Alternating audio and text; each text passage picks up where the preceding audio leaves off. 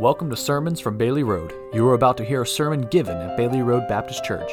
Bailey Road is a small Bible believing church located in North Jackson, Ohio, and is pastored by Pastor Aaron Smith.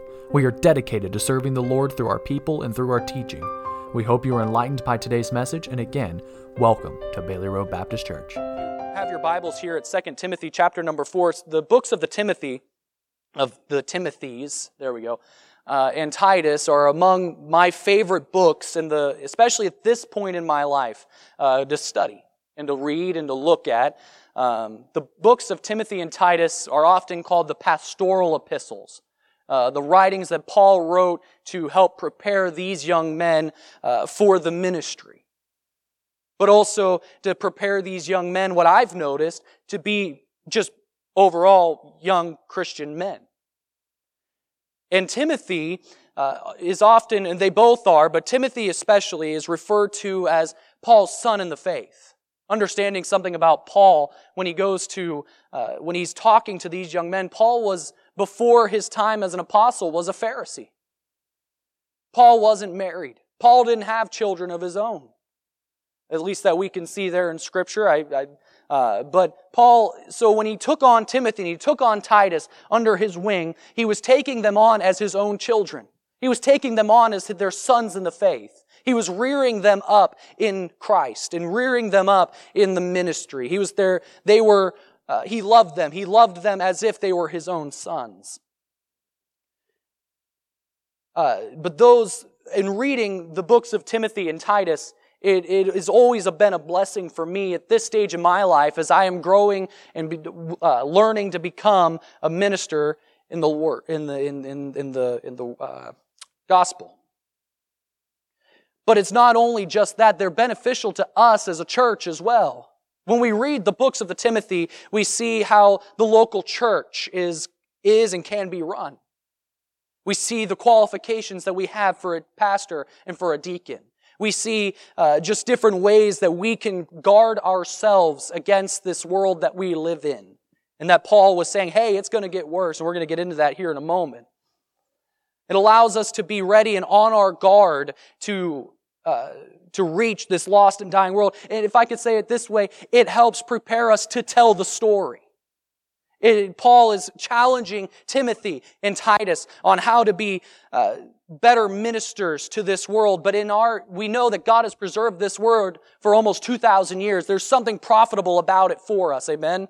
And so as we read this, we have to also understand a couple things. We have to understand the context of, of Timothy here. Because anything, anytime that we read scripture, or more or less anything, anytime that we read something without context, it's just pretext. So we have to understand what is going on. We know that in this, Paul is in prison. Uh, the books of Timothy are oftentimes referred to by scholars as the last two books that Paul wrote before his, his death. So Paul, in writing to Timothy, writing to his son in the faith, is writing his last two letters, tying up loose ends. He's saying, Timothy, the time is coming where the time is short.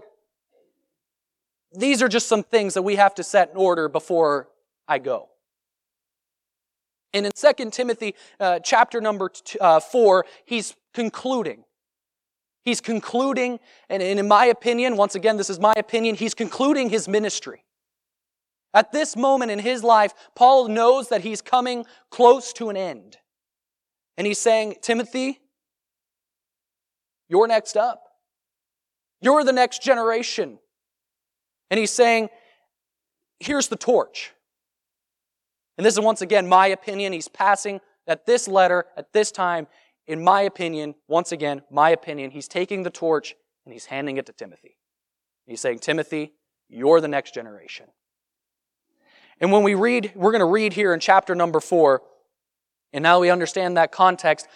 I hope that it helps you understand where Paul is coming from. His life is about to end. He's been in prison for, for two years in Rome. He had been before, uh, we heard last week, he had been before Agrippa, the king. He had been before Caesar. He had tried to appeal to Caesar, and it just didn't work out. And tradition says that it was after this point that Paul spent time in prison and he was executed. And so we see in the Bible where chapter number four and verse number one where the Bible says, I charge thee therefore before God and the Lord Jesus Christ who shall judge the quick and the dead at his appearing in his kingdom. Preach the word. Be instant in season, out of season. Reprove, rebuke, exhort with all long suffering and doctrine.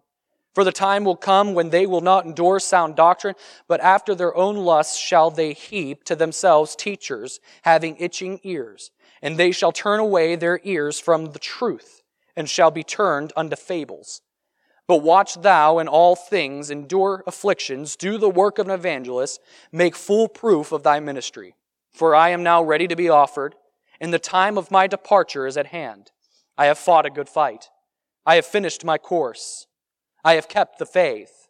Henceforth there is laid up for me a crown of righteousness, which the Lord's, which the Lord, righteous judge, shall give me at the day, at that day, sorry. And not to me only, but unto all them also that love his appearing, do thy diligence to come shortly unto me. For Demas hath forsaken me, and having loved this present world, and is departed to Thessalonica. Crescens to Galatia, Titus unto Dalmatia. Only Luke is with me. Take Mark and bring him with thee, for he is profitable for me, to me for the ministry. And Tychicus have I sent to Ephesus. We're going to stop there just for the sake of time, because I know Mike was hassling me to get out here by 11:30. Um, so we're going to try to get out here by 11:30. no promises. Um, but what we're reading here, like I said before, that Paul is basically tying up his loose ends. Now, he's calling for Timothy, and we're going to see this again here in a moment, to come to him. He's saying, Timothy, my time is close. We're going to be uh, almost, you know, I'm almost done, but I'd still like to see you beforehand. I'd still like to see you beforehand. You've been a son in the faith. You've been somebody whom I've uh, loved, somebody who I've grown, and I'd like to see you. And so he's writing to him. He's saying, Come. And what I'm seeing here is that he's saying, Timothy, things may not look the greatest right now. And in chapter number three, once again, going back to that context thing, he's saying beforehand, he goes, Timothy, things are going to get bad. Life as a Christian isn't easy street necessarily. There's going to be men and there's going to be people that are against you. There's going to be people that are coming to go against the gospel that we have preached. Thing, and I'm, at the same time, Paul's saying, look, my time's come. I've run my course. Timothy, things may look bleak. Things may not look like it's looking up. But you've got to move forward. We've got to move forward. Sound familiar? In the world that we live in today, sometimes things don't look bleak. Or things, sometimes things look bleak. Sometimes things look like it's not going our way.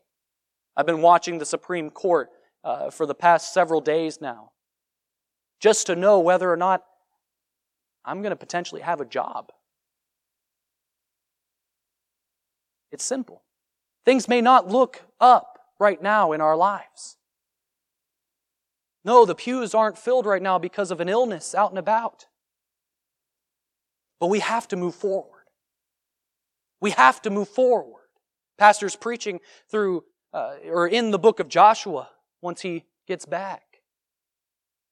He's preaching on that we need to move forward together. And if we're going to do that, I want to share with you a couple things this morning on going forward when things seem bleak. On going forward when things seem bleak. So we're going to pray and we're going to jump right into this, all right? Amen. Let's go ahead and pray. Lord God, we just we praise you for all things that you do for us, Lord. Father, we pr- praise you for your word and, uh, and your preservation for it or of it, Lord. Father, I pray that you be with us this morning as we uh, look at your word and we look at these points, Lord. We know that the future isn't always uh, bright, but Father, we know with you that we have a promise and a blessed hope. Father, I pray that this message be an encouragement to all those viewing and watching online and those here in the pews, Lord. I just pray that you uh, take Trevor and set him aside and allow your words to shine through. Father, I give you all the praise. In Jesus' name, amen and amen. Before we can go into point number one, we need to look here at uh, verse number one where it says, I charge thee therefore. Now, if you've been in a Baptist church for any amount of time, I'm sure if I, the next thing I'm going to say, you know what I'm going to say. There's the word therefore. So we have to ask ourselves, what is it there for? Every Baptist preacher I've ever heard preach in my life has said that, and it's so true because God has put these contexts or these context clues in the Bible that we, so we can know what exactly is going on. So, verse number one, it says, therefore, so we have to go back to chapter number three, if you would, to 2 Timothy chapter number three. And we're going to go back to verse number 12, and I'm going to read there through the end of the chapter, or partial, I should say. And it says in verse number 12 of chapter number 3, Yea, and all that will live godly in Christ Jesus shall suffer persecution. Remember, like I said, Tim, Paul was telling Timothy, Timothy, things aren't going to look up. Things aren't necessarily going to be the grandest. He says, yea, all that will, and all that will live godly in Christ Jesus shall suffer persecution, but evil men and seducers shall wax worse and worse, deceiving and being deceived. Now pay attention here in verse number 14, the first three words, but continue thou. Simply, that's the first point. Point number one, continue thou in the word. Continue in the word. If we're going to move forward when things are looking bleak, when things are looking negative, when the future doesn't seem right, we must continue in the Word of God. Paul writes, he's saying, Timothy, things are going to look bad. Things are looking bad. You know, people are going to get worse and worse and worse and worse until the Lord Jesus Christ returns. But hey, in it, continue in the Word. It's the Word of God that we know changes lives. It's the Word of God that He has preserved for us for over, I, whenever Moses wrote Genesis, I think it's about 4,500 years. He's preserved His Word. He's kept it for us. Now understand when we read this, when it talks about Timothy reading and knowing the Holy Scriptures from when he was a child, he's talking about the Old Testament. He's talking about the law. He's talking about the books of the Kings and of Samuel and the Chronicles. And he's talking about the Psalms and all those that were already presented and given to us in the Word of God. He's talking about those in there, but that still is profitable for us with the New Testament. God has preserved for us even more uh, revelation here in the New Testament on how we can become wise unto salvation, which we're going to see. And we see in verse, continuing in verse number 14, it says, But continue thou in the things which thou hast learned and hast been assured of, knowing of whom thou hast learned them. And I guess if you want to say subpoint letter A, remember who you learned of. He's reminding Timothy, remember who you learned of. It's first and foremost. If you're going to read the Word of God, if you're going to find your, go into a positive point of view, you must, you must remember who it's about. The very beginning of the books of the law, in Genesis chapter number three, we see the very first uh, presentation of the gospel. Eve had eaten of, or the snake, or the serpent, Satan, had talked to Eve, had convinced her and perverted the word of God and said, Hey, hasn't God said this? And she ate of the fruit. And now I'm not, I wasn't there. It's not in the Bible. I don't know. I can guarantee when she walked up to Adam and said, Hey, Adam, I took this from the, from the tree. You should eat it. And I'm sure he looked at her, whatever color eyes they were, and said, Okay. And he ate the fruit man was officially sinful. But you know, God didn't stop there. They played the blame game. When, I, when God found Adam, he said, I was ashamed. And he said that the woman that you gave me, blaming God for this, the woman that thou hast given me, is the one that did this. And then Eve places the blame on the serpent. And then from there, we're given the very first presentation of the gospel where God says, look, these things are going to happen. You're going to have to face this punishment. But one day, there's going to come a man, there's going to come from the seed of the woman who's going to come and crush the head of the serpent at the cost of his heel. But we know from the Old Testament or from the New Testament and the prophets of the Old Testament, we know that's not the end of the story. That Paul gives the gospel clearly in 1 Corinthians 15 where he says that it's the death according to the scriptures, the burial and the resurrection according to the scriptures. It's by that that we are saved. We remember who the Bible and who the Word of God is written about. We know that God has worked with man in different ways throughout, uh, throughout history, but it's always been about faith in Him and in trusting in Him and trusting in God. When Jesus was giving His high priestly prayer in the garden before His death, He said, uh, He was praying to the Father and He said, Sanctify them in Thy truth. Thy word is truth. Jesus said that He was the way, the truth, and the life. Our way to find sanctification, our way to grow, our way to move forward is in the Word. And I guess that was also the subpoint letter B I kind of bl- blended there was remember what He did for you. Christian, things seem bleak, but we have something to rejoice in. Amen. Jesus Christ. Hey, can I remind you that the, like I said before, the gospel is the death and the burial, but it doesn't end there. The tomb is empty. That he's ascended to the right hand of the Father. Promised to come again, Jesus. He did something for you. He bled and died for you, only to rise again and defeat death. He said in a chapter number, verse number 15, it says, And that from a child thou hast known the holy scriptures, which are able to make thee wise unto salvation through faith. Through faith, which is in Christ Jesus. If you haven't learned anything from the past few months, I hope that you learn, or if you've learned anything from the past few months, I hope that you've taken from the power of faith that if we're going to move forward in our daily lives, in our Christian lives, in our church lives, we must have faith. We must trust in Jesus. And Paul is telling Timothy, Timothy, things are going to look bad. Evil men and seducers are waxing worse and worse, meaning they're going to come by, they're going to be here, they're going to get worse and worse and worse. Man, I've been alive for 23 years now, and I'll tell you right now, 19, 2022 is not 1998. Amen? Those of you who have been around longer, 2022 is not 1965. 2022 is not 1950, and I'm not going to go any further. Just because I don't want any hymnals thrown at me. Amen? But things are getting worse and worse.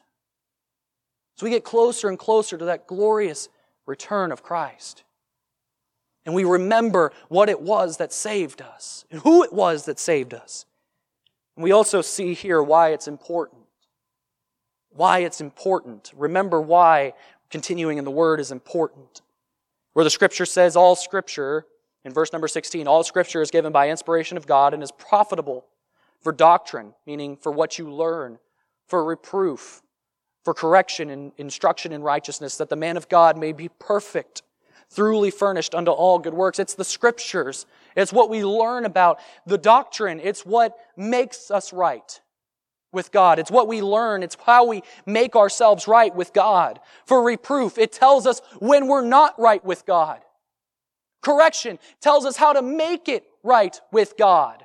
Instruction in righteousness, how to keep it right with God. Why? Because it's through the Word of God that the man of God may be perfect, meaning complete, thoroughly furnished unto all good works. It's by the Word of God and through faith in Jesus Christ is why we do the good works and why we live a Christian and godly life. It's by the Word of God that we are able to know when we're wrong and when we're right. The Scripture says in Galatians, it's as a schoolmaster correcting us It's by the Word of God. If we're going to move forward when things are bleak, we must return back to what it was that saved us. It was Jesus Christ, and the Word of God is what is going to remind us of what He did for us. It's going to help us grow. The Word of God is the only thing today God has given to us that we can hold in our hand that changes lives. That changes lives. There's been people that have been hit, that have done nothing for their, with their lives. They've been in the bar every night, drinking and drinking and drinking. I know of a preacher that he grew up a Roman Catholic. And he drunk, he drank and drank. He was a drunk. And he was on the verge of killing himself because of how miserable his life was.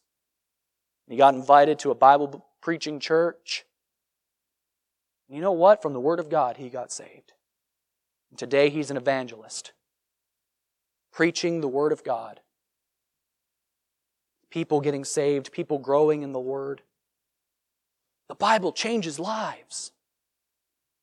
The Bible, the Word of God, prepares our hearts. If I can borrow from Michael Jones, who was here earlier this year as our, uh, during our revival, it's the Word of God that tills our soil of our heart. It's the Word of God that's going to make, that's going to soften your heart, that's going to open your heart to the gospel and, and in turn, forgiving the gospel. And with that, I move on to point number two, which we're going to see here in chapter number four calling out to the world. If we're going to move forward, we must be willing to call out to the world. In verse number one of chapter number four, it says, I charge thee therefore before God and the Lord Jesus Christ, who shall judge the quick. That word quick means the alive, uh, those who are alive, quick in the dead at his appearing in his kingdom. Preach the word. Be instant, in season, and out of season. Reprove and rebuke, exhort with all longsuffering and doctrine. For the time will come when they will not endure sound doctrine, but after their own lusts shall they heap to themselves teachers having itching ears, and they shall turn away from their ears from the truth, and shall be turned unto fables. But watch thou in all things, endure afflictions, do the work of an evangelist, make full proof of thy ministry. Paul's saying, Hey, Timothy, you've been, you're continuing in the word. He said, Continue thou.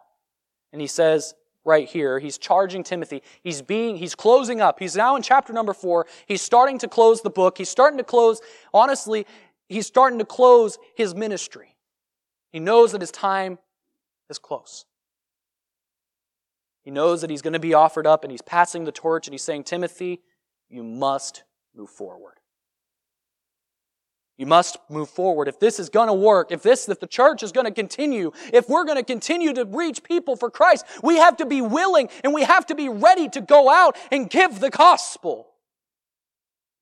And he says, I charge thee before God and the Lord Jesus Christ. There's something important about it. He says, look, I'm talking to you right now before Jesus and before the Lord God. I'm telling you right now that you must, that you must preach the gospel. Why? Because he is the judge of the quick and the dead at his appearing in his kingdom. He says there's going to be a judgment. And when you read the former uh, epistles, when you read through the Bible, we know that that doesn't end well for those who are not in Christ.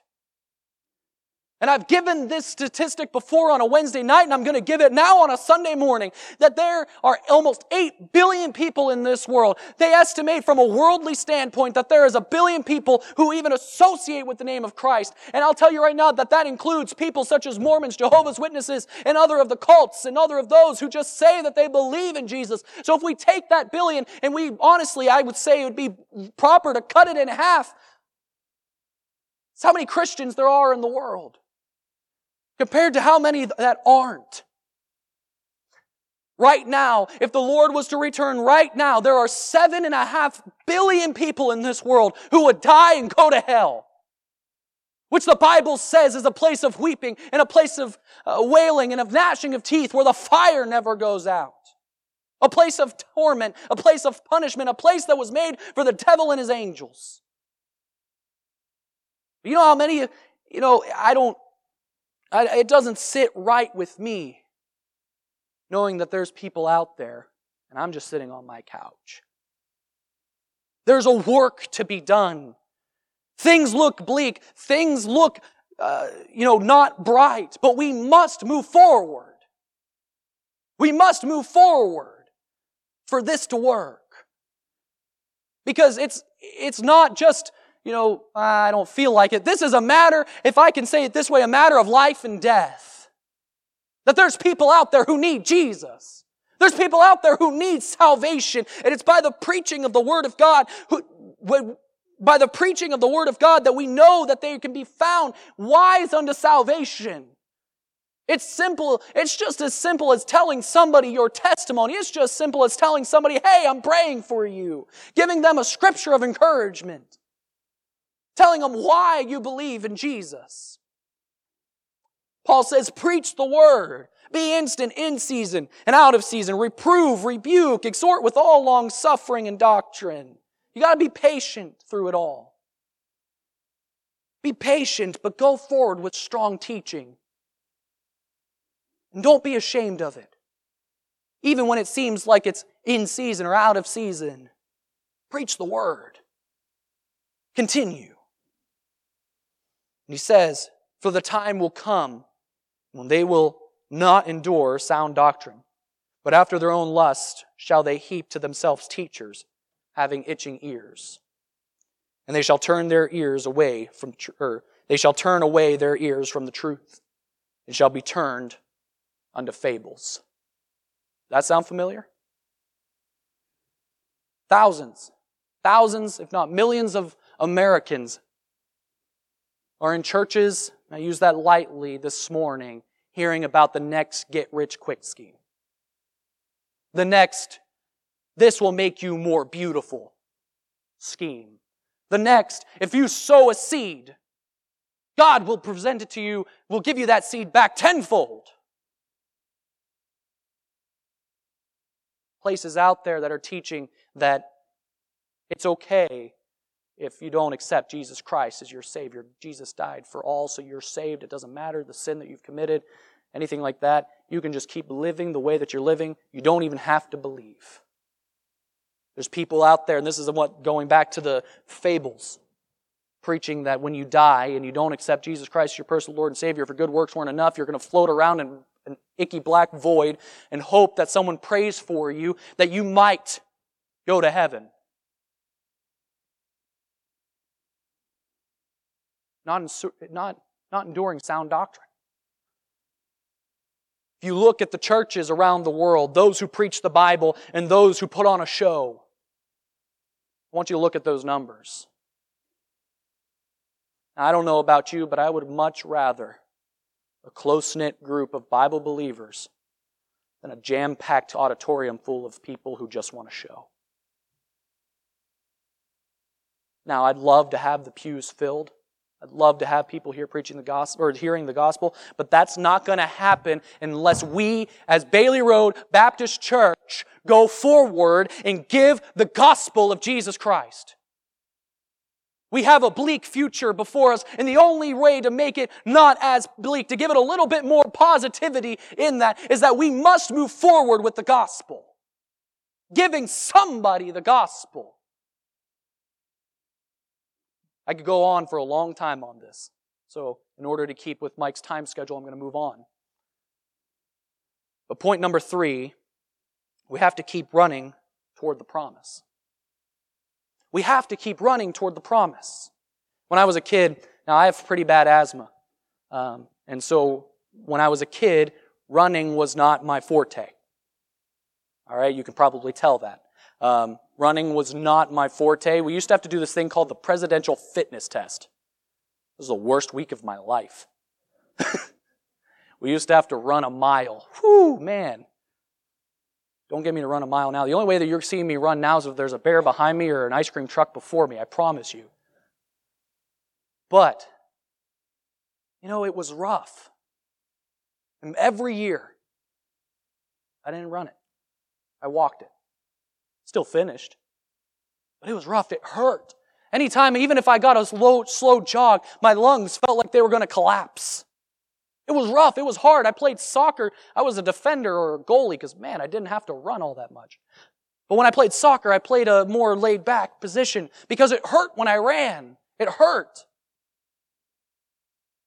When I was, uh, I think I was 15, my dad and I, with my scout troop, went to go do an 80 mile hike in Pennsylvania in the mountains. You know, dad and I went about, I think it was like 10, and we quit. We quit. Not because he wanted to, but because I did, and I had a good dad that wanted to stick by me.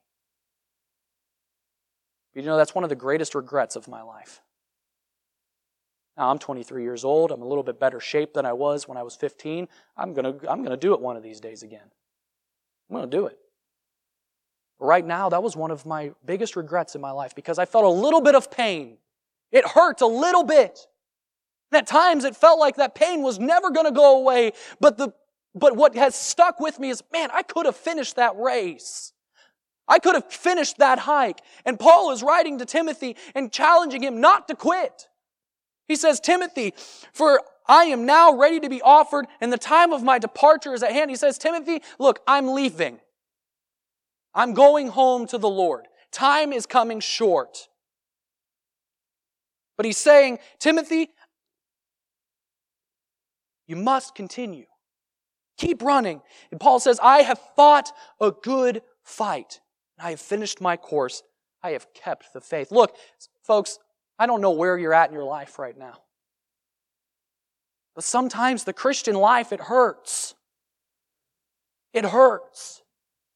There's pain. There's persecution. There's sometimes you have to, there's relationships that leave you. We're going to get into that here in a moment. There's relationships that leave you. There's time that you wish that might have been able to be used on something else that you use for your Christian walk, but the promise that we have is much greater. Paul said, I've fought my good fight. Notice that. He said, I fought a good fight. It's a good thing. Why? Because there's a promise that we have. He says, I've finished my course. He kept going. He ran and he's challenging Timothy to do the same thing. Why? Because it says, henceforth, there is laid up a crown of righteousness, which the Lord, the righteous judge, shall give me at that day. And not, only, and not to me only, but to all them also that love his appearing. He says, Timothy, look, I've fought a good fight. I've run my course. I've gone. I've done all these things. I've reached people for the gospel. And because of that, there's a crown of righteousness before me. When the Lord Jesus Christ returns, there's a reward for me in heaven. He says, hey, keep going. There's one for you too. And all those that continue in the faith. Timothy, things are, might not look all that great right now, that things may look bleak, that things look like that, you know, you're not going to have your mentor here anymore. You're not going to have your father in the faith here anymore, your leader. But Timothy, continue because there is a crown of righteousness before you. And I believe personally that the greatest reward is going to be when we get to heaven and we see those people that we have led to the Lord and we get to shake their hand and know that they are there because I got to share with them the gospel. I got to plant those seeds. But you know what? The even greater reward is knowing that God took control from there. God grew them, raised them up, led them to salvation. Paul says, I'm not the only one getting this award. All those that love his appearing. Folks, there's a promise that Jesus is coming back. I cannot wait to hear the trumpet sounds Look, things don't look all that great right now, but you know what we have today is nothing compared to what is to come after he takes his church out. He's promised to come back for us. And I'll tell you right now, like I said before, I want as many people as I can to come with me.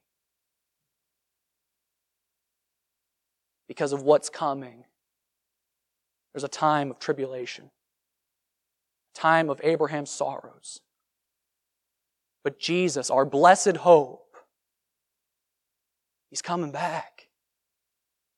If that's not enough to keep you going, I don't know what is. I don't know what is.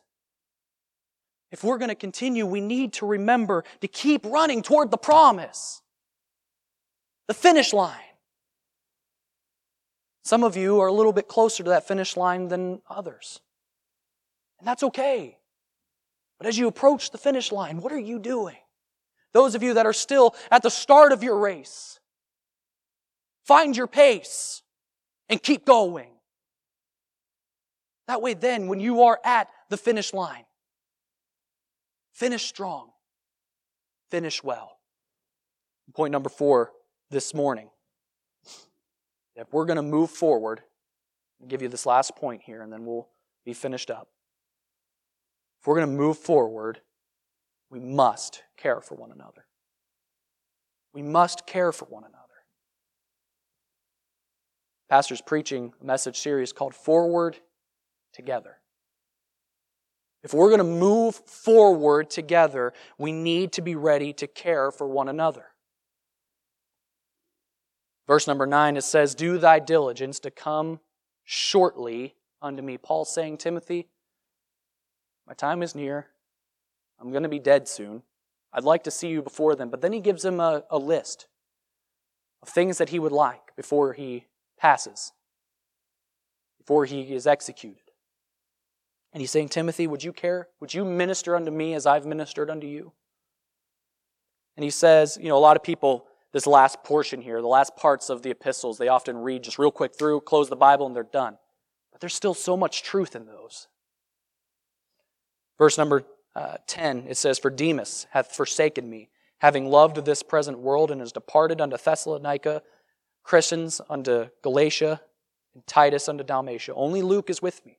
Take Mark, and bring him with thee, for he is profitable for, to me for the ministry. And Tychicus have I sent to Ephesus. He's saying, Timothy, I need you to bring Mark with you. Luke is here with me as well. Bring Mark with you. There's still work to be done. Don't worry, I've sent Tychicus to take your place. Because keep in mind, Timothy right now is in Ephesus. He's leading the church of Ephesus. He's there. He's sending Tychicus to be in his place. He's saying, Timothy, look, I need your help. These last moments, I want you here by with me. I want to be an encouragement to you, but I need you to do these things for me. Young people, I want you to look around. I know there's not too many of young people in here. How can you care for these ones that we that sometimes can't care for themselves? Or that might need a little extra help. I know Henry needs some help. I was waiting for the for him to say something there. But uh, but what can we do to help him out? Be of service. Look, like I said, sometimes running for me isn't the greatest thing, but there's other things I can do. There's, I'm young, I'm able, there, I'm an able body. What can I do to help build the body of Christ? Older people don't think that you're excused from this either. How can you do, what can you do to help build up those younger people that are helping you out? Timothy is saying, hey, or Paul is saying here, Timothy, I need your help here. I have been an encouragement to you. I have done, I have ministered unto you. I have given you all these things to know and to understand. Learn from these young people. Take time to know those who have come before you. Old people, know those that come after you. Be a blessing to them. I'm sorry if I'm using kind of blatant language there. I apologize. But, but be an encouragement to them. Teach them.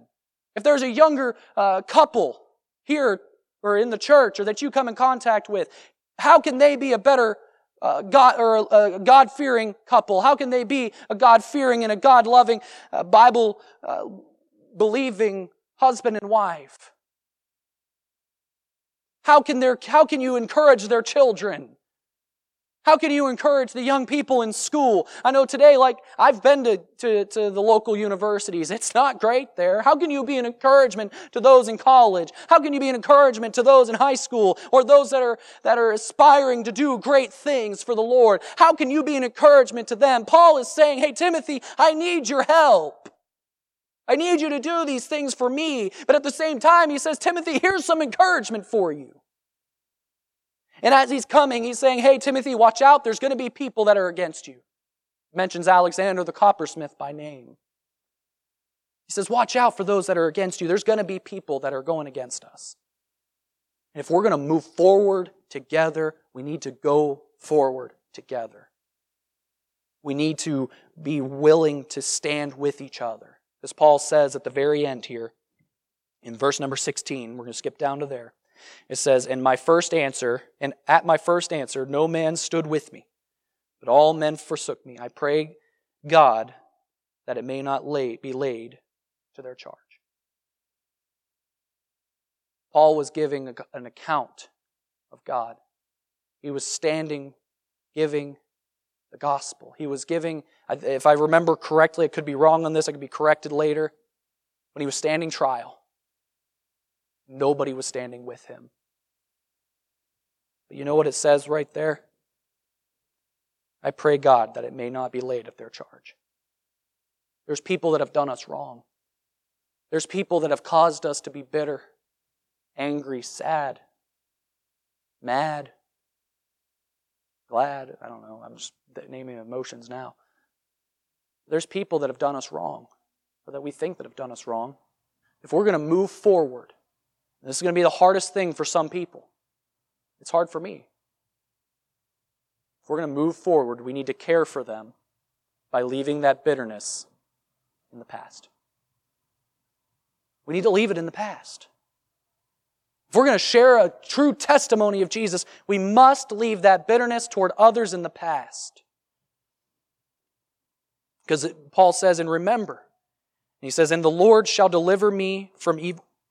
Sorry, go one verse up. I, I apologize. Notwithstanding the Lord, or yeah, notwithstanding the Lord stood with me and strengthened me, that by me the preaching might be fully known, that all the Gentiles might hear.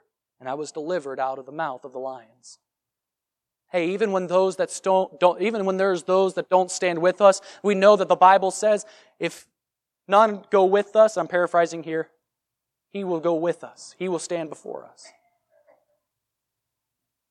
God is with us. Even when those who don't stand with us, that have left us behind, that seems like, man, I'm alone in all of this. We have God.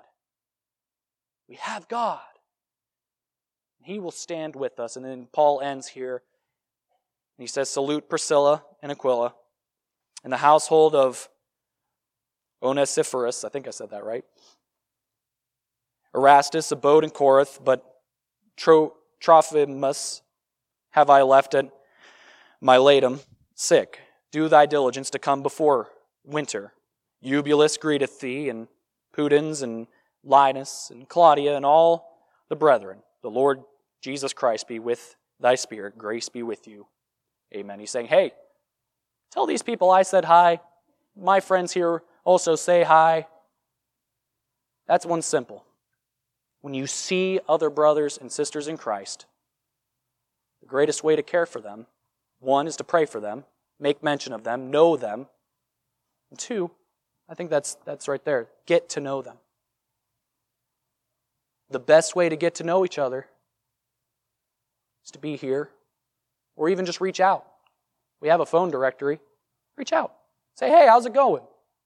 Praying for you, loving you. Someone walks in the door, greet them. Say good morning. I'll tell you that that's powerful to know. So if we're going to move forward when things seem negative, when things seem bleak, we must remember these things. With your heads bowed and your eyes closed this morning.